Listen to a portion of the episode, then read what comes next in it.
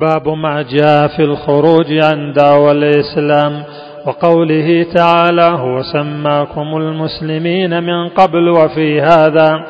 وعن الحارث الأشعري رضي الله عنه عن النبي صلى الله عليه وسلم أنه قال: وأنا آمركم بخمس الله أمرني بهن: السمع والطاعة والجهاد والهجرة والجماعة، فإنه من فارق الجماعة قيد شبر فقد خلع ربقة الإسلام من عنقه إلا أن يراجع.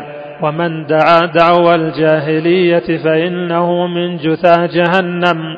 فقال رجل: يا رسول الله، وإن صلى وصام؟ قال: وإن صلى وصام فادعوا بدعوى الله الذي سماكم المسلمين والمؤمنين عباد الله.